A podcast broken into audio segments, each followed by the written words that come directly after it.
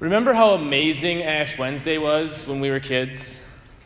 I grew up in Catholic grade school and high school, and I can remember as a little kid being so excited for Ash Wednesday. And there was a little competitions of Ash Wednesday which made it special. It was trying to figure out who had the darkest, who had the biggest, who had the longest lasting cross on their forehead. Remember that? Remember how cool that was? And in fact, that's so ingrained in my experience of Ash Wednesday that earlier today, when I was imposing ashes in the auditorium of the IMU, and I kind of missed on one guy, I felt like I had deprived him of something good. because, like, he needs to have a honker of a cross on his forehead, and I, I, he had bangs, and I just, I whiffed on the, on the cross part, you know? Like, but when we think about it, Ash Wednesday is a strange, it's a weird, it's a unique celebration. I mean, we're gathered at 6 o'clock in the evening in church to have ashes imparted on our forehead. Why? Well, probably most of us don't really know or understand why, and that's not necessarily a bad thing. But not only that, like, it's a Wednesday. Why couldn't this be a Sunday? And it's this Wednesday because of the lunar calendar. Who knew that?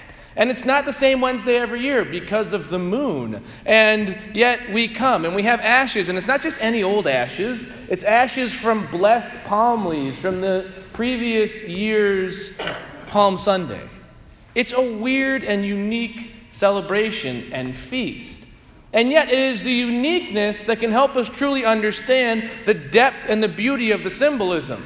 Most of us don't have daily or even regular experience of ash unless we're a smoker.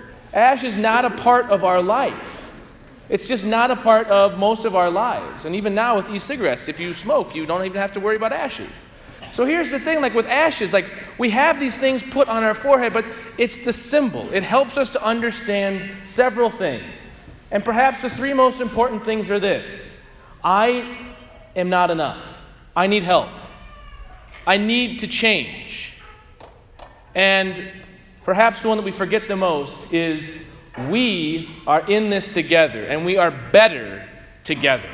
We are the people of God. If you notice in the first two readings, Oftentimes we miss this. Oftentimes we fail to see this. In our desire to be better, in our desire to change, in our desire to become a better person, we think that we just have to work harder or pray harder or do something more on our own. And yet we hear again and again and again in the first two readings this first person plural. We. We hear this especially in the second reading. We are the ambassadors of Christ. We implore you on behalf of Christ for our sake. You know, we all need to change. We all need to be better. And today is a reminder of that. But it's also a reminder that the reason we get better is not to make myself a better person, but because I want to make you and us a better people. This is not about me, it's about what we can become. That if each and every one of us changes for the better, it has a ripple effect throughout the entire world. This is the saving message of Christ is that if I can be changed in my heart, then my world changes and I can change the world with other people. It's a love that is given to us so that it can be given away. The Gospel of Matthew freely you have received, freely you are to give away. And it is into this mindset, into this worldview, that it helps us understand perhaps better and with new eyes what the spirit of Lent is about in terms of prayer, fasting, and almsgiving. That in Lent, our fasting is not about having a rocking beach body for spring break in a couple weeks. That our fasting is about loving more. So if when someone offers you uh, whatever you gave up, beer, bread, M&Ms, and you get all upset, oh God, I just want M&Ms. Why can't I have M&Ms? God, that's not good. It should be a reminder that yes, Jesus, I love you. And I do this because I want this little sacrifice to help me love you and other people more. And then we, this fasting, this thing that we know from our very youth is a part of Lent, helps us to realize the importance of prayer, of being in constant dialogue with our Lord and with our Savior.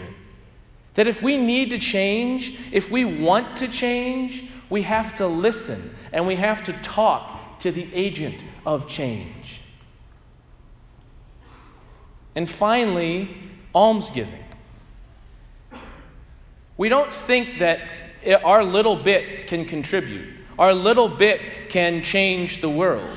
But in giving a little bit of ourselves in a new way, monetarily or simply just in our time or talent, we can change the world for another person.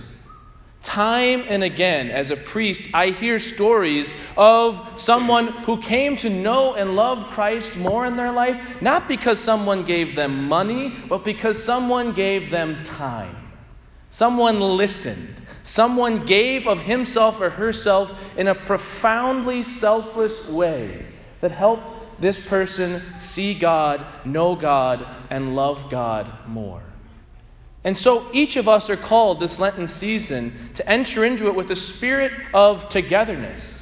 You know, this is a divided time. These are divisive issues that are going on in the public sphere. And if we can be united in our love for one another, our striving after perfection in Christ Jesus, we can change the world for the better. And it starts today. And it starts in simple and subtle ways. And it grows and it grows and then it takes over and we have the Spirit, the Spirit of God dwelling within us and among us on this campus, in this community, in this state, so on and so forth. May we each have the strength and the courage and the conviction to realize, to remember, and to always put Christ Jesus first in our Lenten observances.